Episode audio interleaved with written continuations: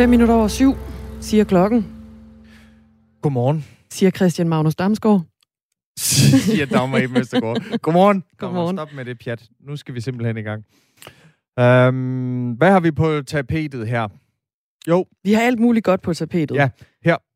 Der var den. Et forslag fra SF øh, blev øh, i går diskuteret i Folketinget. Og forslaget lyder, at der skal være mærker eller en eller anden form for markat, der markerer, når et billede ikke er blevet retuscheret. Sådan lyder forslaget i hvert fald øhm, fra, fra SF. Øh, det skal være en frivillig ordning, øh, som skal gøre det muligt, øh, altså at sætte de her markater på billeder, som, som ikke er blevet retuscheret, du ved, hvor man lige har fjernet en rynke, eller måske lige har redigeret lidt på nogle hoftestørrelser, eller størrelsen på bryster og, og sådan noget. Det, vi har talt med en fotograf tidligere. Han synes, det var en rigtig dårlig idé, og det har ingen gang på jord. Ja. Og han siger, at hvis det skal være noget, der batter noget, så skal man kigge på de sociale medier, man skal kigge på filtrene, på Snapchat, på øh, TikTok, altså filtre, som også øh, jo retuscherer, eller i hvert fald manipulerer med, hvordan de unge ser ud. Vi taler med øh, Karina Lorentzen. Øh, det gør vi klokken 20 minutter over syv. Øhm, Og vi vil også skal, vi, ja, hun er øh, fra SF, og altså det parti, der har, har fremstillet det her lovforslag. Og vi taler også en lille smule med jer. I sender i hvert fald sms'er ind på den her historie, og det er rigtig dejligt. I har sendt den til 1424. I startede med R4 et mellemrum, og så en besked. Og netop det her med, øh, med Snapchat og filtre på sociale medier, det er der altså også flere, der påpeger herinde, at så skal man jo ligesom faktisk brede, brede markatet ud på den Mhm. ene eller den anden måde. Det er jo en frivillig ordning, ikke? Mm. Øhm, Mariem, hun skriver, skal SF så forbyde Snapchat, øh, Snapchat-filtrene? Skal man, øh, skal man hjælpe de unge, så skal der arbejdes på deres selvtillid og selvværd. Og der tror jeg, at Karine Lorentzen, hun vil sige, jamen det er jo også det, vi prøver på. Altså vi prøver bare på at, at gøre det klart for de unge, når de ser et billede, at det her billede, det er virkeligt. Og så de billeder, som ikke har markatet, der kan man så ligesom øh, stoppe op og sige, okay, der er måske gjort en ting eller to eller ti ved det billede her, som får denne person til at fremstå på en anden måde, end en person ser ud på i virkeligheden. Du kan byde ind på øh, sms'en. Den er åben 1424, start med R4 et mellemrum, og så naturligvis din besked. Og øh, senere i dag, så falder der altså også dom i en sag fra, fra februar, hvor en muslimsk kvinde blev spyttet på og udsat for vold af et ægtepar. Anklagemyndigheden går efter at få, få sagen dømt som, eller få, få dømt sagen som en hadforbrydelse. Og det er særlig vigtigt for kvinden. Øh, Det er også noget, vi har mere om, og det har vi 25 minutter i 8. Lige nu, der er klokken 8 minutter over 7. Hvis alt går efter planen, så vil en frivillig tilvalgsordning snart gøre det muligt for danskere at lægge arm til en af de to omstridte coronavacciner. Det er altså i den fra AstraZeneca, og så er det den fra Johnson og Johnson. Men tilvalgsordningen den møder allerede modstand fra flere private vaccinationsaktører, skriver både Berlingske og Politikken i dag. Og nu kan vi sige godmorgen til dig, Carsten Schade Larsen, Godmorgen. cheflæge hos Danske Lægers Vaccinationsservice, der er Danmarks største private udbyder af vaccinationer. Og I er en af de private aktører, der ikke vil deltage i den frivillige vaccineordning. Hvorfor ikke det? Ja, det er ud fra en ren lægefaglig øh, vurdering. Jeg synes, at man skal understrege, at de her to vacciner for, øh, er ikke nogen, der anbefales af Sundhedsstyrelsen. Og den her, øh, det her det er jo en sundhedspolitisk beslutning, og ordningen er ikke noget, der anbefales af Sundhedsstyrelsen. Det er jo sådan, at hvis du kom hen og sagde, at jeg vil gerne vaccineres med en af de her to vacciner, øh, der er det, der hedder et øh, skærpet informationskrav. Det vil sige, at der skal sidde en læge og vurdere, hvad er din risiko for at få øh, svære bivirkninger? Hvad er din risiko for at få blodpropper? Og det skal vi holde op mod, hvad er den risiko, øh, du har, øh, hvis du venter 3-4 uger for en af de andre øh, øh, vacciner. Hvad er der, din risiko der for at blive smittet med øh, coronavirus og få et svært forløb inde på intensiv afdeling? Øh, og det er jo også sådan, at, at øh, man har jo ikke kunne komme med nogle risikofaktorer øh, og sige, jamen, hvis du tager p-piller, eller hvis du er en kvinde, eller hvis du har den alder. Så, så det øh, er næsten en umulig opgave for, for, for lægen anden at sige, jamen, vi ved, at risikoen er omkring 1 på 40.000. Men den bliver jo stadig brugt, Øh. altså vaccinerne her bliver jo stadig brugt vidt og bredt i udlandet. Hvorfor kan man så ikke også gøre det herhjemme? Jo, det, det, kan man, det kan man selvfølgelig også. Men, men som læge, øh, der, der skal jeg jo øh, være sikker på, at jeg ikke gør mere skade end gavn. Øh, og jeg vil også understrege, det står jo også, at der er kommet vejledning fra Sundhedsstyrelsen, og der er også kommet bekendtgørelse, eller der er kommet i høring. Øh, og der står jo, at lægen skal altid lade den enkeltes ønsker og præferencer indgå i sin vurdering, men den enkelte har ikke krav på specifikke behandlingstilbud, der ikke findes lægefagligt velbegrundet. Og jeg siger, at de fleste tilfælde, hvis der kommer yngre mennesker ned og, og gerne vil vaccineres, øh, så i langt de fleste tilfælde, der vil være risikoen for at få bivirkninger, vil være større end risikoen for at få et svært forløb af corona. Og så skal jeg som læge jo sige, øh, øh, jeg kan ikke vaccinere dig på baggrund af det her. Og jeg siger, det bliver, det bliver rigtig, rigtig svært. Altså, fordi den, der har ansvaret, når det går galt, det er den læge, der har informeret øh, øh borgeren. Og det er altså ikke et øh, ansvar, I har lyst til at have hos jer? Og det er ikke et ansvar, vi har lyst til at have, og jeg tror, det bliver rigtig, rigtig, rigtig svært at rekruttere øh, læger, der vil påtage sig de her øh, ansvar. Mm. Lige nu der er der en bekendtgørelse om en ordning for øh, frivillig vaccination. Den er i høring. Og øh, der er spørgeundersøgelser, spørgeskemaundersøgelser, der er blevet lavet her i løbet af foråret, som har peget på, at op mod hver anden dansker faktisk har været klar til at tage imod AstraZeneca-vaccinen, og hver tredje unge er klar på at blive øh, stukket med Johnson Johnson-vaccinen. Så hvis en forholdsvis stor andel af danskerne, de er villige til at løbe risikoen, og også er bekendt med risikoen, fordi den har I jo oplyst dem om. Hvad er så egentlig problemet, Carsten Schade Larsen? Ja, det er, at det er stadigvæk mit, det er stadigvæk mit ansvar.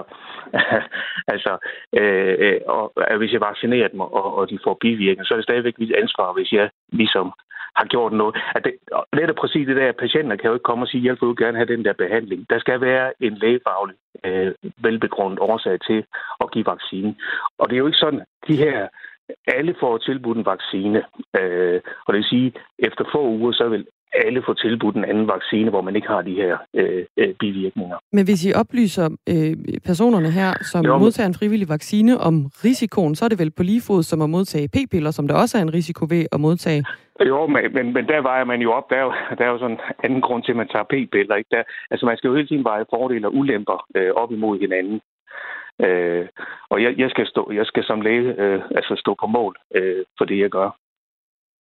Hvad vil konsekvensen være, for den læge, som, øh, som vaccinerer en person med for eksempel en AstraZeneca-vaccine, og den person så begynder at få, få blodpropper eller lignende. Hvad vil konsekvensen være for den læge? Jamen, det er, også rigtig, det er jo faktisk rigtig svært. Det ved vi heller ikke præcis, hvad der sker. Men, men hvis du bagefter går hen og kigger på sagen, og så siger, at der er siden en læge og informeret en, en, en ung pige på 22 år, som gerne vil vaccineres, fordi hun gerne vil have et coronapas. Øh, mm. og, og hvis hun så går hen og dør af det her, og man bag går ind og siger, jamen, jamen du har faktisk risikoen ved at give hende vaccinen var større end risikoen for, at hun fik svært forløb af corona. Øh, hvad konsekvensen for lægen øh, får der, øh, det, det er faktisk rigtig svært at, at, at sige.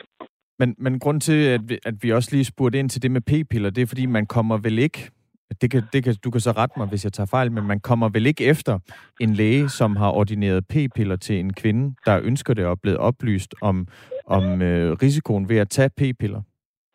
Samtidig med, at man øh, måske heller ikke vil komme efter en Nej, nej, det, det, det gør man ikke. Øh, det gør man jo ikke, men, men der giver du p-pilleren øh, for at forebygge graviditet, ikke? Altså, og der vejer man jo op, at, at der er fordel ved at tage p-pilleren i forhold til, til ulemperne. Og det er jo rigtigt, øh, der, der er jo ikke meget, al medicin har jo potentielle bivirkninger. Øh, men, men altså, som, som det ligger her, der, der vil sige, der, der, der, der kan vi ikke lægefagligt øh, stå ind for at vaccinere unge mennesker med, med de her vacciner. Der er helt klart nogle, nogle tilfælde, øh, hvor man kunne sige, jamen der vil det være, der vil det være ok og velbegrundet at, at, at vaccinere med en af de her vacciner. Udover øh, private aktører, der melder fra den her frivillige vaccinationsordning, så har de praktiserende læger og Dansk Selskab for Almen Medicin også meldt ud, at man ikke vil være med til en, øh, en frivillig vaccineordning med vaccinen fra AstraZeneca, så den fra Johnson og Johnson.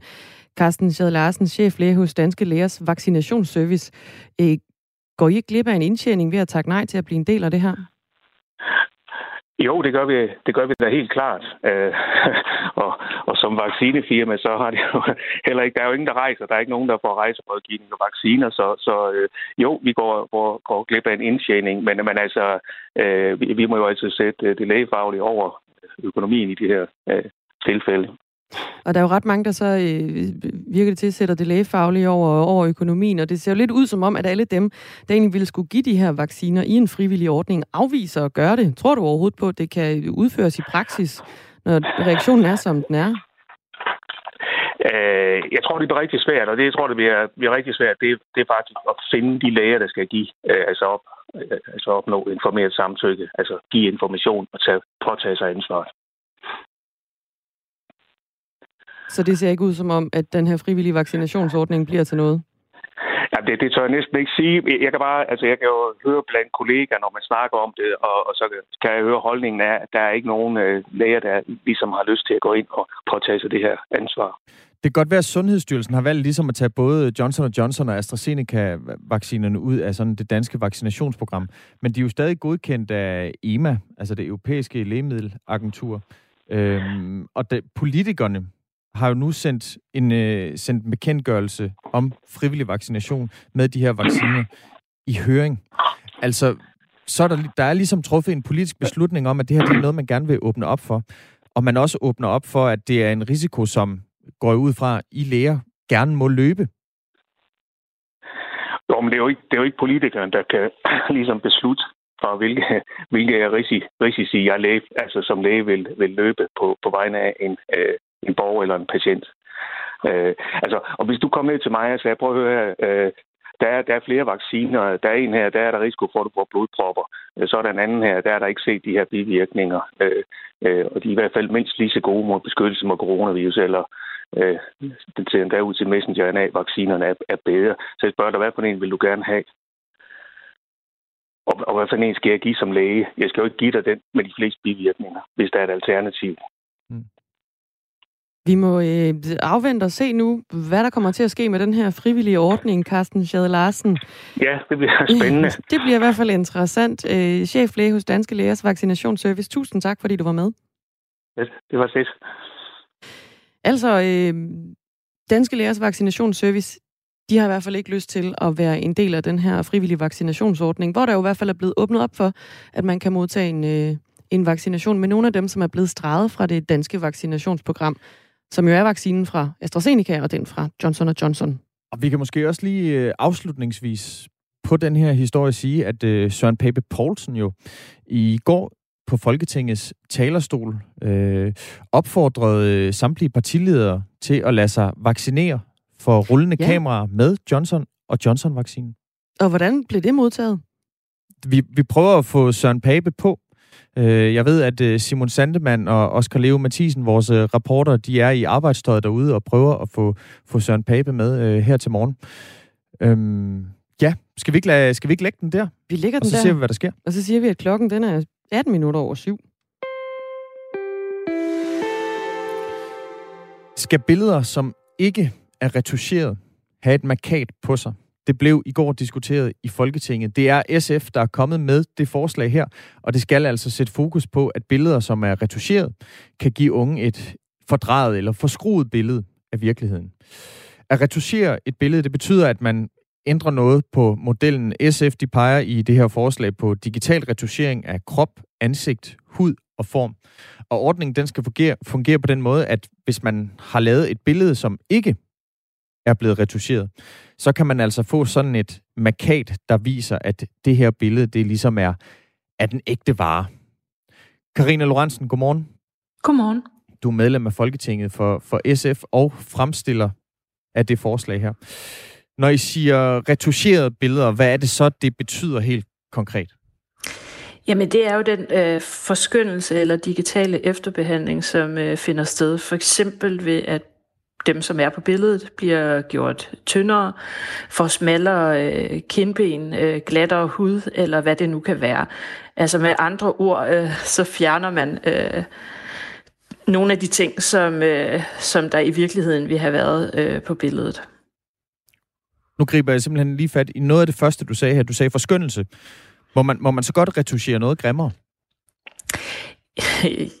Ja, det må vi så finde ud af. Jeg synes ikke, det er der øh, problemet ligger. Altså, vores øh, forslag er jo øh, opstået øh, på baggrund af, at øh, specielt børn og unge, øh, som ringer ind til børnetelefonen, øh, der har været øh, 1900 opkald øh, til den, som handler om øh, krop og udseende, og der oplever rigtig mange, det er især pigerne, øh, et pres for at leve op til et eller andet perfekthedsideal. Øh, og de spejler sig jo rigtig meget i øh, mange af de billeder, som... Øh, som øh, hvad hedder det, bliver brugt i reklamer, som de møder. Øh, det er jo de unge sprog i dag, øh, og de angiver faktisk, at de her photoshoppede billeder er, er en del og der øh, fik vi lige retuscheret Karina Lorentzen ud øh, af Radio 4 morgen. Øh, forbindelsen røg øh, simpelthen til... Vi øh, forsøger at ringe hende op. Der bliver arbejdet benhårdt på det, kan jeg se ude i regien. Anne Philipsen sidder derude og øh, ringer på livet løs. Det handler om de her øh, billeder, som skal have nogle markader på, hvis de altså ikke er retuscheret. Og vi vil også rigtig gerne høre fra dig, der øh, lytter med derude. Du kan sende en sms ind på øh, 1424 du starter med R4 et mellemrum, og øh, så er din besked. Og det er altså en, en frivillig mærkningsordning for reklamer og billeder, hvor der ikke er anvendt digital retuschering. Der vil SF gøre det muligt at sætte et markat på, som ligesom markerer, at det her billede ikke er blevet retuscheret. Og nu tror jeg, vi har fået retuscheret Karina Lorentzen ind i Radio 4 morgen igen. Kan du høre også, Karina Lorentzen? Ja, det kan jeg. Der jeg beklager, du. at jeg lige øh, faldt ud. Det er så fint. Øhm, det var måske et opkald. øhm, det var nemlig et opkald. Du, du sagde, øh, jeg, jeg spurgte i starten til, øhm, hvad det helt præcis betyder, altså når I mener retuscherede billeder, og så, så nævnte du forskyndelse. Og så spurgte jeg så, om, om det så også gælder, hvis man retuscherer noget grimmere. Altså det kan jo godt være, at man har et eller andet meget smukt, fint ansigt, hvor man så, hvad ved jeg, retuscherer nogle bumser eller nogle rynker ind. Altså skal, skal, skal ja, hvad siger du, hvad siger du til det, Karin Lorentzen? Ja, hvis, hvis jeg skal være helt ærlig, så synes jeg, det er et lidt latterligt spørgsmål, fordi det, der er mm. udfordringen, det er jo, at øh, der bliver brugt en forskyndelse til at skabe nogle billeder, som ikke er et udtryk for virkeligheden. Og det prøver børn og unge rigtig meget at leve op til, og øh, når børn og unge ringer ind til børnetelefonen, øh, så handler det rigtig meget om krop og udseende, og en del af pigerne oplever øh, rigtig meget at skulle leve op til det her perfekthedsideal. Mm. Og derfor så... Øh, så angiver de faktisk mange af dem, at de her photoshoppede billeder er et problem. Og jeg vil gerne fremhæve det, øh, som vi gerne vil have mere af, nemlig øh, det helt almindelige. Og derfor så er det jo, at vi foreslår en frivillig mærkningsordning, hvor man simpelthen kan mærke sit billede og sige, at det her billede er ikke øh, retuscheret. Og det synes jeg jo vil henlede opmærksomheden på, hvad kan man sige, øh, positive øh, øh, kropsidealer, mm. eller det almindelige. Og det er det, der er tanken med vores forslag. Jeg har ikke taget stilling til, om øh, man så ikke må få grimme billeder. Øh, men det må vi jo finde ud af, når vi skruer det her sammen. Mm. Jeg siger bare, det er ikke det, øh, der er målet for vores lovforslag. Hvorfor ikke sætte et mærke på de billeder, som er retuscheret? Det kunne man jo også vælge at gøre, og den vej går øh, Norge jo sådan set også. Så får vi bare ikke den øh, positive øh, opmærksomhed omkring øh, det almindelige. Øh, så fortsætter vi med at have de retuscherede billeder, som børn og unge gerne vil, øh, vil øh, leve op til et ideal omkring. Øh, og så samtidig så ved jeg jo også godt, at øh, der vil være rigtig mange, som vil sige, at det her det bliver et problem for virksomhederne, det er ekstra byråkrati, det vil koste en masse penge og sådan noget. Så jeg tror, at den politiske modstand vil også være rigtig stor i forhold til at gå den vej. Men det er da fint nok at lave en eller anden form for negativ forstærkning om, at, at det her billede det er retuscheret. Det er jo det, I sådan lidt vil forsøge at undgå, ikke? Jo, altså vi vil jo gerne give uh, de virksomheder, som vil tage et ansvar på det her område, og dem findes der jo allerede nogle af dem. Dove er det helt uh, åbenlyse eksempel, men også alt for damerne er jo begyndt at... Åh oh, nej. Der fik Karina Lorentzen et til opkald. Ja. Øhm, jeg kan se, at Anne Philipsen arbejder på sagen. Øhm, det er godt, at vi skal prøve at få hende med på en telefonlinje i stedet. Øhm, der var du, Karine Lorentzen. Jeg beklager meget. Jamen, det er så fint. Det er så er mange, der åbenbart ringer her til morgen, ja. og det afbryder vores samtale. Øhm, og vi, du nævnte lige før øh, Norge, som jo, som jo er øh, langt fremme i forhold til at sætte, sætte markader på billeder, som er blevet retuscheret, hvor I så vælger at gå den modsatte vej og skabe, øh, I vil skabe noget positivt om, kan vi sige, naturlige billeder? Ja, det er lige præcis øh, det. Øh, vi vil jo gerne øge opmærksomheden omkring det almindelige, det normale, øh, og give folk øh, nogle, øh, hvad kan man sige, helt almindelige mennesker at spejle sig i. Og det er især vigtigt, når det handler om, om børn og unge. Jeg synes, vi skal huske på, at deres øh, sprog er jo i dag rigtig meget billeder, og de bliver udsat for mange flere af dem, end jeg for eksempel gjorde i min barndom. Der er en øh, lytter, der har skrevet ind på 1424, startede sin besked med R4. øh, skriver, ikke et dumt spørgsmål, det var da jeg spurgte til, om hvorvidt øh, det også skulle være, at de også vil undgå, at man retuscherer ting grimmere. Han skriver, eller hun skriver, hvis det politiske bestemmes, hvad der er pænt og grimt, hvordan forstærker ordningen så ikke et bestemt ideal? Jamen det her handler jo ikke om at, øh, at finde ud af, hvad der er øh, pænt eller grimt. Det handler om, at vi øh, har en virkelighed, og det er den, vi gerne vil udsætte øh, folk for. Øh, og derfor synes jeg, at det er, udgør et særskilt problem, øh, når børn og unge øh, prøver at leve op til et perfekthedsideal, som ikke eksisterer i virkeligheden. Øh, og det påvirker deres trivsel, og derfor synes jeg, at vi skal gøre noget på det her område. Vi har jo en lang, stolt tradition for øh, at beskytte børns øh, behov og interesser, og der står ovenikøbet i vores markedsføringslov, at vi skal tage hensyn til øh, de ting, som de på grund af deres alder øh, for eksempel ikke kan gennemskue eller øh, forstå og forholde sig kritisk til. Så jeg synes, det ligger meget i forlængelse af, af det, øh, vores forslag. Hvordan vil I sikre, at det her mærke det kun bliver brugt på, på billeder, som ikke er retuscheret?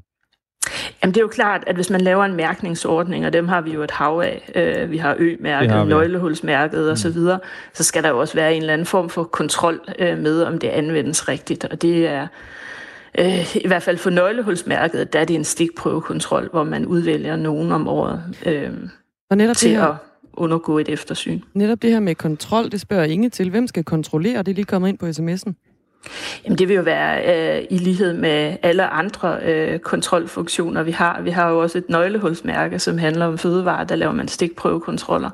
Øh, det vil man så også skulle gøre på det her område, men det er jo klart, at man kan ikke kontrollere hver eneste billede, øh, der så bliver mærket, men man må udtage nogen øh, og se, øh, fungerer det efter hensigten, eller bliver det snydt med det.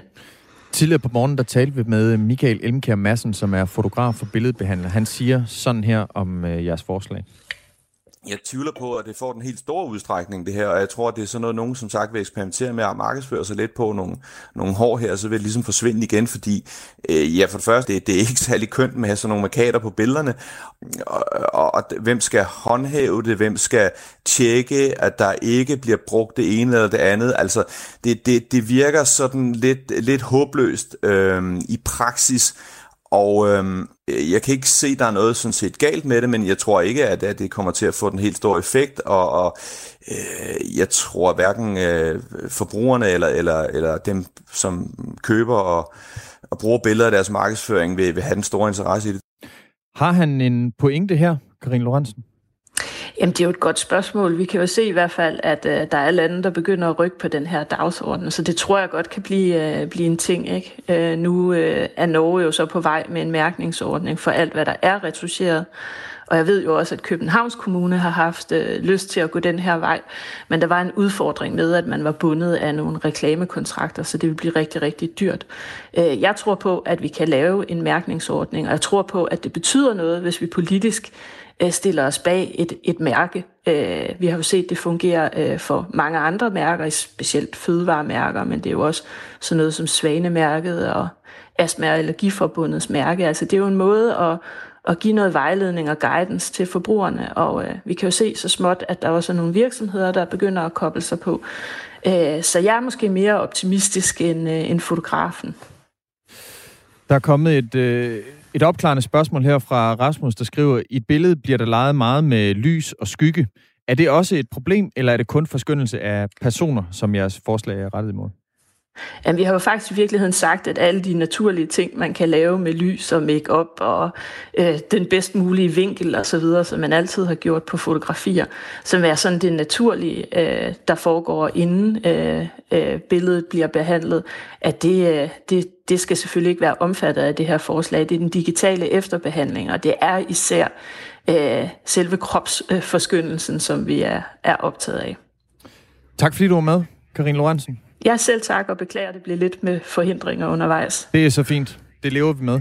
Altså medlem af Folketinget for SF og fremstiller af det, det forslag her. Det har tidligere været stemt igennem, at man i Københavns Kommune ville indføre et markat, der skulle vise, at et billede var blevet retuscheret.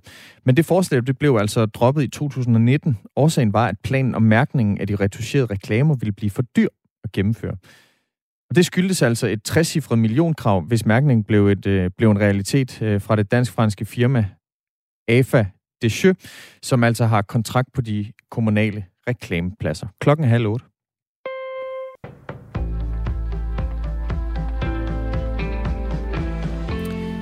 Et nyt svar fra skatteminister Morten Bødskov tyder på, at staten i år har givet over en milliard kroner i klimarabat til hybridbiler. Det sker på trods af, at EU fra 2026 ikke anser hybridbilerne for at være grønne. Det skriver Information. Ifølge et folketingssvar fra skatteministeren får man i gennemsnit en rabat på lidt over 100.000 kroner per hybridbil.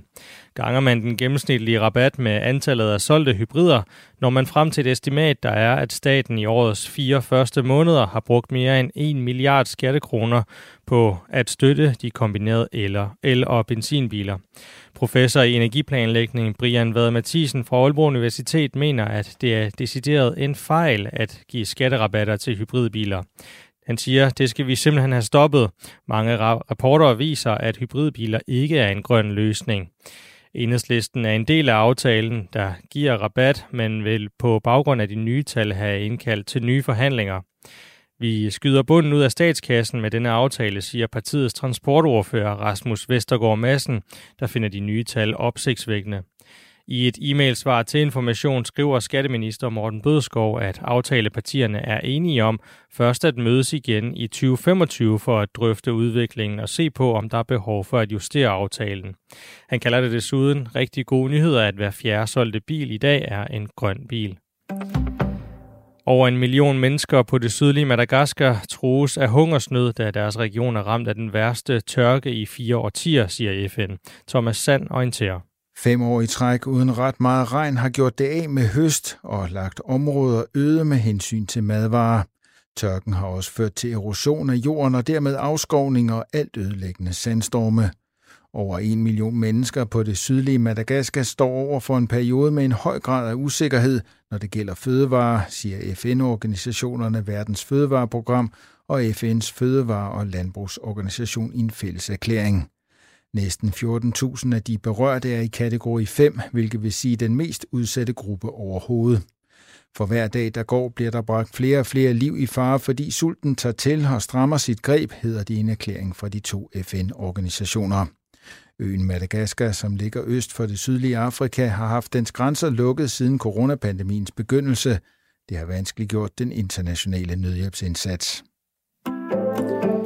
De optrappede angreb mellem Israel og Hamas-bevægelsen, der kontrollerer Gaza, risikerer at ende i en decideret krig, så den lyder advarslen fra FN's udsending i Mellemøsten.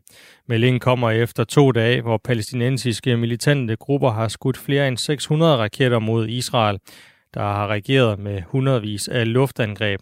Senest er der i løbet af natten blev af, blevet affyret over 200 raketter mod Israel. Mindst 33 mennesker er døde i angrebene i Gaza, mens tre mennesker er døde i Israel. FN-udsendingen norske Thor Vennesland opfordrer parterne til at stoppe raketangrebene omgående. Situationen udvikler sig til krig for fuld udblæsning. Ledere på alle sider er nødt til at tage ansvar for at nedtrappe konflikten, siger Vennesland. FN's Sikkerhedsråd skal mødes i dag for at drøfte den dødbringende uro mellem parterne. Vejret bliver skyet og til tider med regn, der først på dagen stedvis kan være ret kraftig, men i løbet af dagen holder det mest tørt, og der kan stedvis komme lidt sol. På Bornholm tørt med nogen sol. Temperatur op mellem 11 og 15 grader, og på Bornholm dog helt op til 19 grader. Det var nyhederne på Radio 4. Mit navn er Ejn Amripur.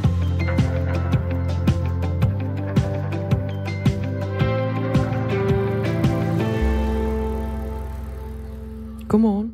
God morgen. Klokken er 25, 26 minutter i 8. Og du lytter til Radio 4 morgen med Dagmar Eben Østergaard og Christian Magnus Damsgaard. Og vi har fået en øh, hulens masse sms'er øh, på den her historie om et lille bitte markat, der skal sidde på øh, billeder, øh, som ikke er retuscheret. Det er et forslag fra SF, som vil gøre det her til en, en, en frivillig ordning. Øh, og det skal altså markere, når billedet viser virkeligheden, kan vi sige. Når det ikke er retuscheret, ikke? når ja. der ikke er sket en forskyndelse ja. af en person. Lige præcis. Øhm, Sverige, han skriver blandt andet, tror SF, at danske børn og unge ikke kan tænke selv? Hvorfor skal ungdommen pakkes mere og mere ind i vat? Lad det de unge bruge deres hoveder og tage deres egen valg. Alle SF's billeder i deres valgkampagner er retuscheret. Det er faktisk en god pointe. Det skulle, jeg, ja. det skulle vi have spurgt Karine Lorentzen om. det må blive øh, næste gang. Øhm... Det der billedmærke har et grundproblem. Hvordan skal det tjekkes? Man kan nulstille filhistorien efter endt billedbehandling. Filhistorien den er ikke lige helt spids på. Men i hvert fald, den måde, det skal tjekkes på, det sagde Karina Lorentzen. Det var der nemlig også en lytter, der, der skrev og spurgte ind om, da vi havde interviewet med Karina Lorentzen, hvordan man kontrollerer det her, at man sørger for, at de her markader, de rent faktisk kommer på og bliver brugt, og det er sådan færdigt. Og der skal laves sådan en, en det er ikke helt færdigbagt endnu, men der skal laves sådan en stikprøveordning, som man også gør med mange andre af sådan nogle markader, der markerer noget på der, produkter. Der er også en lytter, der skriver ind, man har altid redigeret billeder helt tilbage fra statuer og malerier. Det blev senere erstattet af makeup og maling med væsker i lysrummet, og nu er det, øh, så at det nu er forbudt digitalt, virker helt uigennemtænkt. Og der vil bare lige sige, der er jo ikke tale om et forbud. Ikke? Det er en frivillig ordning, som man kan, man kan vælge at gøre brug af, eller ej, øh, for at sende et signal om, at det her det er et naturligt billede. Det er det, det handler om. Klokken den er blevet 26 24 minutter i 8. Du rækker hånden op, Dagmar. Ja, det gør jeg. Det er fordi, at lige i forbindelse med, at vi snakker om uh, det her markat øh, og retuscheringen af billeder, og det her markat, der skal ret, øh, markere, når billeder ikke er retuscheret, det er sådan set noget, der bliver, bliver talt videre om i dag i øh, programmet Ring til Du, der sender lige efter Radio 4 morgen klokken 5 øh, minutter over 9. Der debatterer man altså også det her forslag fra SF om øh, antiretuscheringsmærkningsordningen, kan vi kalde den. Så meget desto mere grund til at at hænge på. Ja, lige præcis.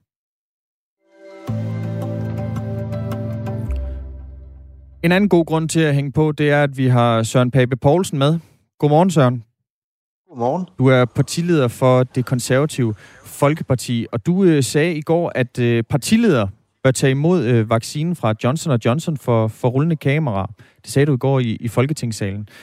Hvorfor skal Danmarks politiske ledere tage en vaccine, som de danske sundhedsmyndigheder har taget ud af det nationale vaccinationsprogram? Ja, det er jo lige præcis øh, min pointe, at øh, der er kommet nogle, øh, nogle myter om det her. Øh, det, der virkelig gjorde noget ved mig, det var, at jeg sad og så en øh, tv-udsendelse, øh, sådan en, øh, jeg kan ikke huske, om det var Aftenshow eller God Aften øh, Danmark, eller en af de her, mm. hvor øh, studieverden så øh, spørger deltagerne derinde, hvad siger I til vaccinerne? Vil I tage en af de skrottede vacciner? Og så er vi jo inde ved pointen. Det er en kæmpe fejl. De her vacciner er jo godkendt de er godkendt af Lægemiddelstyrelsen, af EMA, de er, de er godkendt. Så har Sundhedsstyrelsen valgt at sige, at det skal ikke være en del af massevaccinationsprogrammet. Og det siger de jo, fordi vi har så godt styr på epidemien herhjemme, at de mener ikke, at man skal tage den mindste risiko, stort set. Øh, og så kan man jo godt forstå, hvis folk tror, at det betyder det så, at vi ikke skal tage den. Altså millioner af mennesker i hele verden får øh, øh Johnson og Johnson, og der synes jeg, det er vigtigt, at vi sender et signal, og det er også derfor, vi har lavet en frivillig ordning, at øh, det er altså ikke, fordi den ikke er godkendt man har bare ikke taget den ind i det, i det store program. Og der tænker jeg, at vi har brug for at komme tilbage til normalen i det her land. Og, og som politiske ledere kan vi også være med til at sende nogle signaler. Og der forestod jeg så, skulle vi ikke sende det signal, at når nu vaccinen faktisk er godkendt, så skaber vi en tryghed i befolkningen ved at vise, at den kan I faktisk godt tage, ved at vi selv stiller os til rådighed og tager den. Jeg går næsten ud fra, at du selv vil tage den. Det kan du tro. Øhm, Sundhedsstyrelsen de har også udgivet øh, sådan en deres begrundelse for, at øh, Johnson Johnson vaccine, vaccin, øh, vaccin den ikke indgår i massevaccinationsprogrammet. Og en af grunden det er blandt andet en øh, på baggrund af data fra USA, som viser, at der er en øh, mulig underrapportering af bivirkninger. Så vi rent faktisk ikke øh, kender det reelle antal af alvorlige bivirkninger ved brug af Johnson Johnson vaccinen. Ja, og det har vi også udfordret dem lidt på, for når de siger en mulig underrapportering, så øh, er vi ude i noget siger, man er helt sikker på det. Altså, øh, jeg tror altså, at vi kender USA som landet, der ikke tager de store chancer, når det gælder de her ting. For hvis der er et land, hvor man kan føre retssager i, som er meget dyre, øh, så er det netop, øh, så er det netop øh, USA. Øh, og det står lidt uklart for os, hvad er det lige for så for nogle underrapporteringer, der skulle være. Men i det hele taget, så vil jeg bare lige sige, hvis nu øh, nogen, der sidder og lytter til det her, tager medicin til daglig, så prøv at læse den lille seddel, der er lagt ind. Hvis, hvis vi læser den, så tror jeg, at de fleste af os vil blive skræmt for videre sand, som vi overhovedet skal fortsætte med at tage det medicin, vi tager. Øh, fordi det er jo altid, der kan ske i worst case osv. Øh, de her vacciner, hvis vi sammenligner dem med andet medicin og hvad vi ellers laver, altså det er jo bimlende vanvittigt, at jeg sætter mig i min bil og kører fra Viborg til København to gange om ugen, øh, risikomæssigt i forhold til at tage sådan en vaccine her. Og, og det er bare, det er blevet meget skævt, og det bekymrer mig, øh, når vi får en debat om, at øh, folk tror, at de så er særlig farlige, de her øh, vacciner. Altså al medicin har bivirkning, men, men det her, det er jo meget, meget få øh, tilfælde, og millioner af mennesker over resten af verden, de tager den jo, og, og Sundhedsstyrelsen siger også, jamen de vil da klart, de vil da bruge den her vaccine, øh, hvis, der var, hvis der var mere smitte i samfundet, og vi ikke har så godt styr på pandemien, så vil de overhovedet ikke tøve med at bruge den. Så, sådan, Pape, nu snakker du om, at, at vaccinen den jo er godkendt, men den er jo sådan set i bund og grund kun nødgodkendt. Jamen, man bruger den jo i hele verden. Jamen, det er jo stadigvæk en nødgodkendelse, så den er jo ikke 100 procent, kan man sige, clearet endnu. Og vi har oplevet altså, beretninger om de her bivirkninger. Hvordan kan det så være, at toppolitikerne de skal tage den her vaccine for rullende kamera? Jeg synes bare, vi skal sende et signal om, at øh, vi skal trække vejret og bevare den sunde fornuft.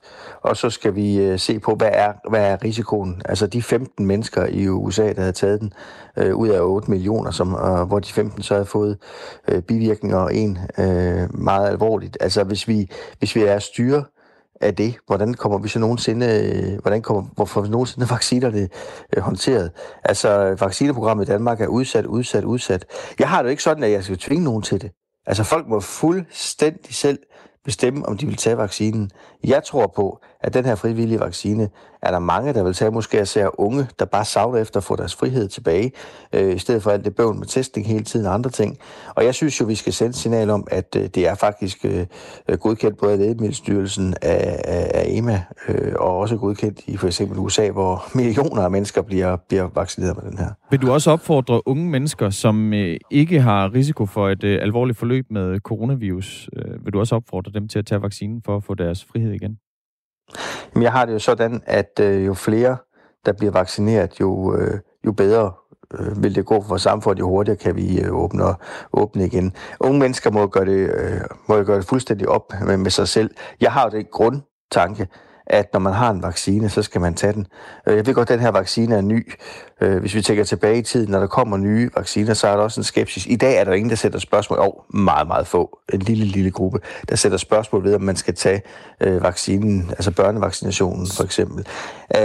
jeg synes at man skal, man skal tage den her vaccine. Som unge mennesker går op med sig selv, om, om de vil eller ej. Men men det tror jeg, mange vil gøre. Det må de jo selv om. Jeg synes bare, at for mig er det sådan set mere vigtigt at sige, jeg synes, vi som politiske ledere skal sende et signal til befolkningen om, at hvis nogen går og tror, at det er skrottede vacciner, man ikke kan bruge, så kan vi jo vise det ved at stille vores arm til rådighed og sige, at vi tør godt tage den. Men, men nu opfordrer du samtlige partiledere i Folketinget til at tage Johnson Johnson-vaccinen for rullende kameraer. Så spørger jeg bare, altså hvis du opfordrer partilederne til at gøre det, vil du også opfordre unge mennesker til at gøre det? Jeg vil opfordre alle til at tage vaccinen. Du vil opfordre alle til at tage John, Johnson Johnson-vaccinen frivilligt, også selvom ja. de ikke har risiko for et alvorligt forløb med coronavirus? Ja, de kan, jo, de kan jo smitte andre, men det må de jo, det er jo de selv om. Jeg synes, det at, vi, det at vi får vaccinationerne, det er jo noget af det, der gør, at vi øh, hurtigst muligt øh, vender tilbage til et helt normalt samfund øh, igen. Det tror jeg er den virkelighed, vi kigger ind i. Men det er, jo en, det er jo en opfordring. Altså, jeg tror på, at danskerne er, er selvstændigt tænkende mennesker, men jeg forstår jo godt, at nogen bliver bekymret, hvis man øh, fra tv og andre steder får en diskussion om skrottede vacciner. Det kan jeg da godt forstå, at man bliver bange for og tænker, hvad er det egentlig, vi har gang i her? Og det er ikke skrottede vacciner. Det er godkendte vacciner. Det er vacciner, som folk vil tage øh, for øh, over hele jordkloden. Og så synes jeg, det er vigtigt at holde fast i, at Sundhedsstyrelsen jo siger, jamen øh, havde vi ikke så fantastisk godt styr på epidemien, som vi har lige nu, så vil de bruge den her vaccine uden, uden problemer. Og det, det virker jo sådan lidt mærkeligt, ikke? Øh, og jeg synes bare, at vi skal prøve at sikre en vis, øh, vis tryghed. Men jeg har respekt for, at folk kan sige nej. Altså, jeg kunne ikke drømme om, at vi skal tvangsvaccinere mennesker. Det må man selv om. Tidligere på morgen, der talte vi med en af de store danske vaccinationsudbydere, Danske Lægers Vaccinationsservice hedder de.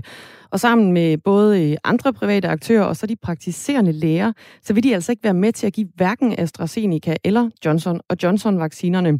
Vi skal lige høre et øh, pip fra Carsten Schad Larsen, som er øh, cheflæge hos Danske Lægers Vaccinationsservice. Det er ud fra en ren lægefaglig øh, vurdering. Jeg synes, at man skal understrege, at de her to vacciner øh, er ikke nogen, der anbefales af Sundhedsstyrelsen. Og den her, øh, det her det er jo en sundhedspolitisk beslutning, og ordningen er ikke noget, der anbefales af Sundhedsstyrelsen. Søren Pape Poulsen, formand for det konservative Folkeparti. Når lægefagligheden ikke engang vil give vaccinen, hvorfor synes du så, det er en god idé, at landets toppolitikere og endda også unge skal tage den for at sætte et eksempel? Jamen, fordi man bruger den i hele verden. Altså, når det klip, du spiller der, det siger de jo selvfølgelig, når Sundhedsstyrelsen går ind og siger, at det, de gør, ikke tager ind i vaccinationsprogrammet, så er der mange læger, de skal da ikke have noget klinket. Og derfor så øh, er det det, man gør. Så kan jeg så sige, at jeg får så øh, mails og henvendelser fra, fra læger, øh, som slet, slet ikke forstår den her beslutning og siger, at de er til enhver tid klar til at stille op og give folk den her øh, vaccine. For mig er det, er det jo ikke en tvang. Man må fuldstændig selv vælge. Men er det da ikke besynderligt, at millioner af millioner af amerikanere og andre, de får den her øh, vaccine. Men i Danmark har vi så godt styr på det, at vi nu har valgt at droppe øh, to vacciner. Og den sidste her, på grund af meget, meget øh, få bivirkninger. Det synes jeg bare, vi skal tænke over, at, øh, at vi gør. Og på den anden side, så spurgte vi jo til forhandlingerne, jamen når man nu ikke vil tage den her vaccine ind i massevaccinationsprogrammet, så må vi jo kunne åbne endnu mere op. Øh, nej, det vil man så heller ikke. Altså, det giver jo ingen mening. Altså, man må beslutte sig for, hvad man mener.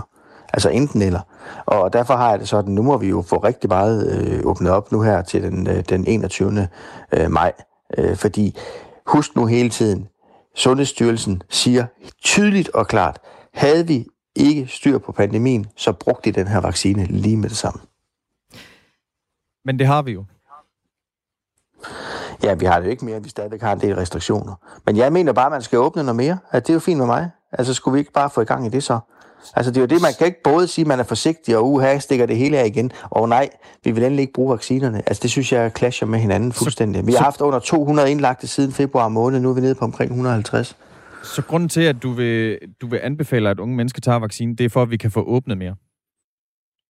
Ja, det er det blandt andet. Gang i og også hvis det fuldstændig få gang i vores øh, samfund, og så er der jo her, at øh, hvis man til sommer vil uden for landet, hvis man vil deltage i større begivenheder, så skal man jo enten øh, testes hele tiden, eller så har man vaccinen.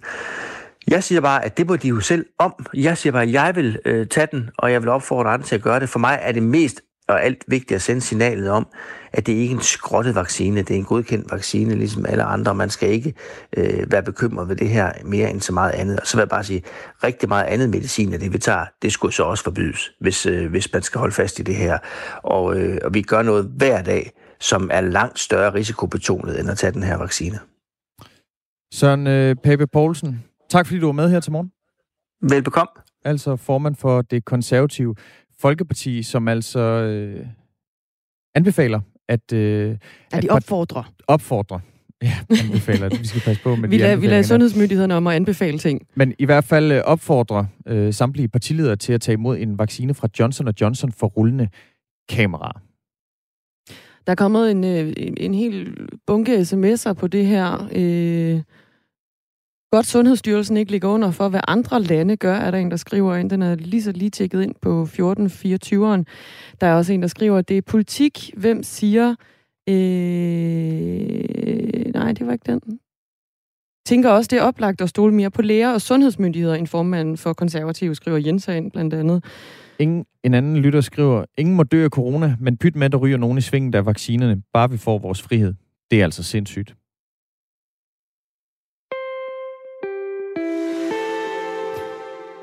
Statens Kunstfond foreslår at fordele penge til de musikalske grundkurser, det der hedder MGK, på en ny måde, så de øh, større byer, de får flere penge, og de mindre byer, som for eksempel Holstebro, de vil få færre penge. Helt konkret så mener Statens Kunstfond, at støtten fremover skal fordeles efter indbyggertal, og det vil koste Holstebro, der driver MGK MidtVest med afdelinger i Holstebro, Skive og Herning og Viborg, cirka 30 procent af de midler, centret har i dag. Det skriver Jyllandsposten altså. Og nu kan vi sige godmorgen til H.C. Østerby. Ja, godmorgen. Godmorgen, borgmester i Holstebro Kommune. Du er ganske vred over den her udmelding om, at øh, pengene til de musikalske grundkurser skal fordeles anderledes. Hvorfor? Jamen altså, det er jo helt uforståeligt. Altså, hvis jeg skulle øh, sende en overskrift, så er det her jo teori ved højlys dag, og det er den største centralisering, der er sket inden for kulturområdet i, i lang tid.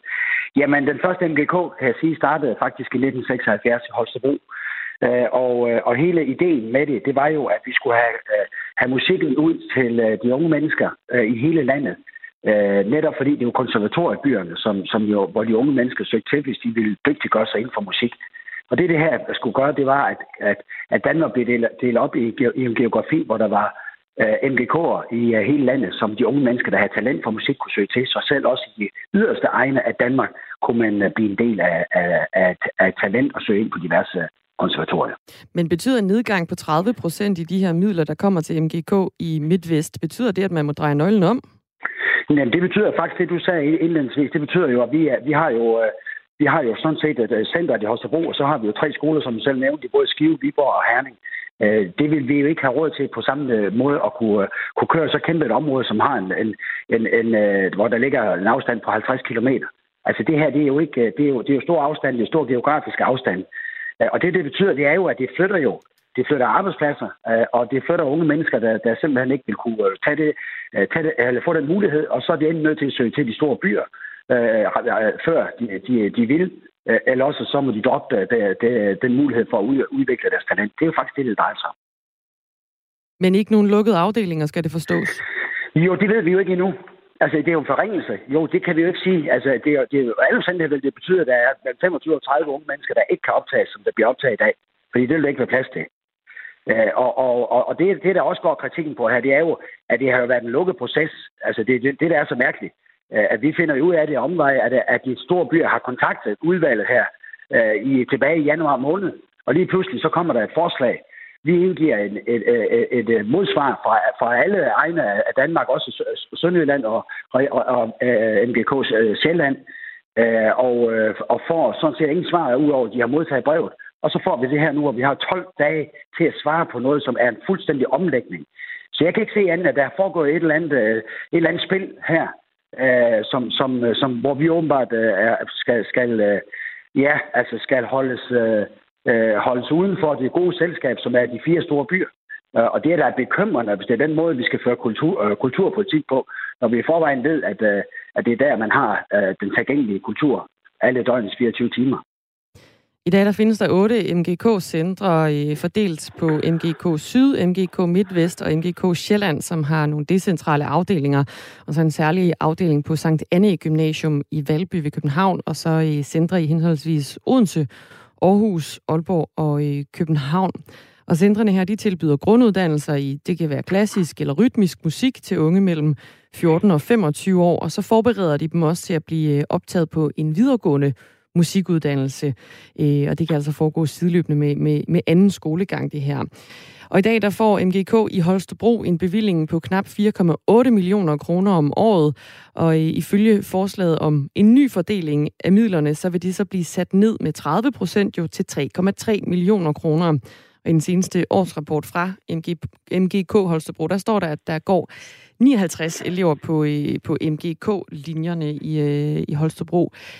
H.C. Østerby, borgmester i øh, Holstebro Kommune, giver det ikke god mening, at man fordeler pengene efter indbyggertal? Nej, hvis vi altid skulle fordele pengene efter indbyggertal, så ved vi jo godt, hvor pengene de går hen. Så går de jo hen der, hvor der bor de mange mennesker i, i de største byer. Det er jo netop derfor, at vi jo hele tiden snakker om i Danmark i balance. Øh, det er sammenhængskraften i vores samfund. Det handler om at komme have lige adgang til kultur og til undervisning.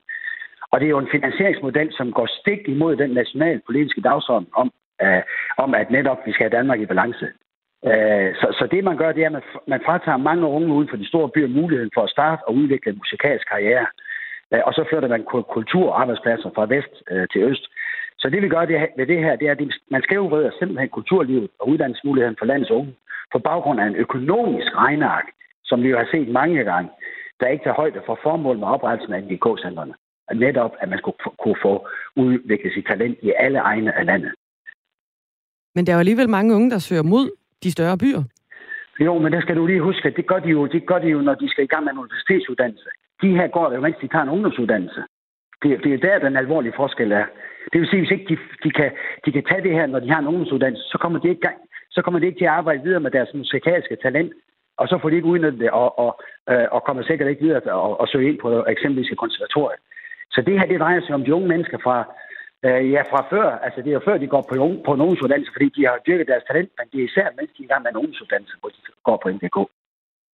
Udvalgsleder Michael Bøjesen han fortæller til Jyllandsposten, at formålet det er en mere retfærdig omfordeling, altså at der bliver omfordelt til de her midler til MGK-uddannelserne. Øh, øh, og han, han siger, at det er ud fra et retfærdighedsprincip, at man sender pengene derhen, hvor der, er, øh, hvor der bor flest mennesker, altså for eksempel til Nordjylland og i Københavnsområdet. Er der overhovedet ikke noget retfærdighed i det her? Nej, altså jeg, jeg må sige, Bøjsen, han er jo, han er jo helt uden for øh, forståelsen af, hvad, hvad, hvad, hvis vi snakker retfærdighed i forhold til en, øh, en geografisk sammenhæng. Altså den bestyrelse, han, han sidder som formand for, er alle sammen i København. Øh, bortset fra en, som, som, som bor i Herning, og som er, er, er, synes jeg også er vigtigt for mig her, er inhabil i, i, i den beslutning, der skal træffes, fordi hun er i MKK Midtvest område, altså det område, jeg, jeg er borgmester i her. Øh, og det betyder jo, at, øh, at man har åbenbart har besluttet sig øh, fra et centralt hold, altså at bestyrelsen kan sidde i København og tildele sig selv penge til de store byer, øh, men, men et medlem, der sidder i Herning, kan ikke være med, fordi øh, hun tilfældigvis sidder i MDK-området, der hører under Holstebro.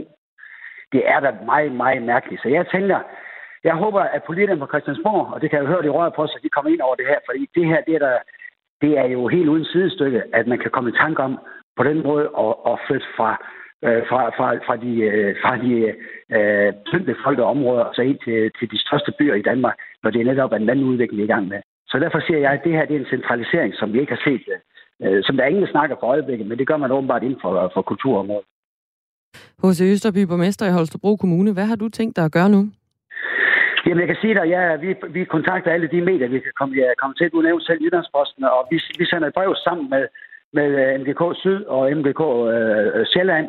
Øh, sender vi afsted til alle øh, folketingets politikere, øh, alle ordfører til ministeren, og vi er selvfølgelig i, i samtale med dem, og det ved jeg, at det er samtlige partier, der interesserer sig for det her. For det her, det er, det er rent faktisk politik nu. Og det har Bøjelsen øh, åbenbart ikke forstået øh, i, i, det her. Det her, det er rent faktisk, øh, det, det bliver politik på Christiansborg der, jeg tror ikke på, at der er nogen politiske partier, der kan leve med det, der sker lige nu. En, en, øh, en, en fuldstændig, øh, ja, som jeg startede med at sige, det her, det er tyveri i højlysdag. Du kalder det en, øh, en centralisering af, af kulturlivet øh, hos Østerby. Ja. Øhm, der er jo sådan i, i de seneste år været øh, faktisk den, den omvendte tendens. Altså en decentralisering, for eksempel udflytning af statslige arbejdspladser, som jo også er noget, Holstebro har, har nyt godt af. Så, så vidt jeg husker, så blev 120 øh, arbejdspladser fra, øh, fra, politiet, fra politiets administration øh, flyttet ja, til, ja, til Holstebro. Ja. ikke? Øh, ja. Der var også nogle arbejdspladser fra Justitsministeriet, som flyttede til, til Holstebro. Hvorfor er det så så stort et problem, at, øh, at der går cirka 1 million kroner til øh, kulturlivet og til de unge øh, unge, måske kommende musikere, der bor i København. Dem er der jo også mange af der. Jeg skal lige sige til dig, Justitsministeriet, det var Viborg, men, men det andet, men okay. det, andet det, var ja. rigtigt, det var rigtigt. Ja, jamen, jamen, jamen, prøv at høre, altså, det, de udflytninger af arbejdspladser har jo netop bevist, at, øh, at det har været fornuft, fordi alt skal ikke være centraliseret i, øh, i, øh, i København øh, når de også kan give mening andre steder. Vi fik, øh, vi fik faktisk, øh, vi fik faktisk øh, over 200 arbejdspladser med politiet, og har ingen problemer med at rekruttere folk. Øh, øh, så, så det, de viser at være en rigtig god case. Jamen, det er jo den trend, vi har været i gang med, fordi vi alt, alt for mange år har centraliseret i de største byer, og især i København. Og det er jo derfor, at det her går jo helt imod strømmen. Altså, han, øh, øh, når jeg hører Bøjsen åbenbart at sige et retfærdighedsprincip, Mm-hmm. Jamen, det, er næsten, det, er, det er næsten frygteligt, at han kan få det i sin mund, for det er jo lige nøjagtigt det modsatte. Hvad, hvad er uretfærdigt ved, at pengene går derhen, hvor menneskerne er flest? Hvor der er flest mennesker? Jamen, jamen, jamen, jamen, det er jo ikke retfærdigt i, i forhold til, at de tilbud er der i forvejen. Man har jo masser af andre musiktilbud i byer som, som, som øh, øh Odense, Aalborg, Aarhus og København. Hvad for nogen? Men det eneste, det eneste tilbud, vi har, jamen der er der masser af andre tilbud inden for musikliv. Vi har jo ikke andet. Vi har jo kun det her MDK. Det er jo derfor, vi opfandt det i sin tid. Det var netop for at sige, nu kunne det få en regional betydning, så alle unge i hele Danmark kunne få muligheden for at dygtiggøre sig, hvis man havde et talent. Det, det her det betyder, det er, at der er nogen, der ikke vil udnytte deres talent, fordi de ikke kommer på en MDK, øh, og der er nogen, der bliver nødt til at søge til de store byer før tiden, øh, for, for hvis de skal udnytte deres talent. Jamen, det er der ikke. Altså, det, jeg, jeg synes faktisk ikke, den er så svær, hvis vi snakker om, at kultur skal være tilgængelig i hele Danmark. Øh, så tænker jeg, at når det endda har startet af fremsynet folk tilbage i 76, øh, eksempelvis her i Holstebro, som ligger vestpå, at man så 45 år efter vil centralisere det hele i de fire største byer. Ja, jeg synes, det taler for sig selv. Tak fordi du er med hos Østerby. Selv tak. Ja, selv tak. Borgmester i Holstebro Kommune. Vi har forsøgt at få Statens Kunstfond med til et interview, men øh, de er altså ikke vendt tilbage på vores henvendelse. Det er jo et, øh, et forslag fra Statens Kunstfond, som altså foreslår at flytte, øh, flytte penge fra de musikalske grundkurser i blandt andet, øh, i blandt andet Holstebro til øh, de større byer. En, øh, der er en lytter, der har skrevet ind, vi har en forfærdelig kulturpolitik i disse år. Den ene katastrofe efter den anden. Stakkels Holstebro. Klokken den er blevet 8, og nu er der nyheder med egen Amripur.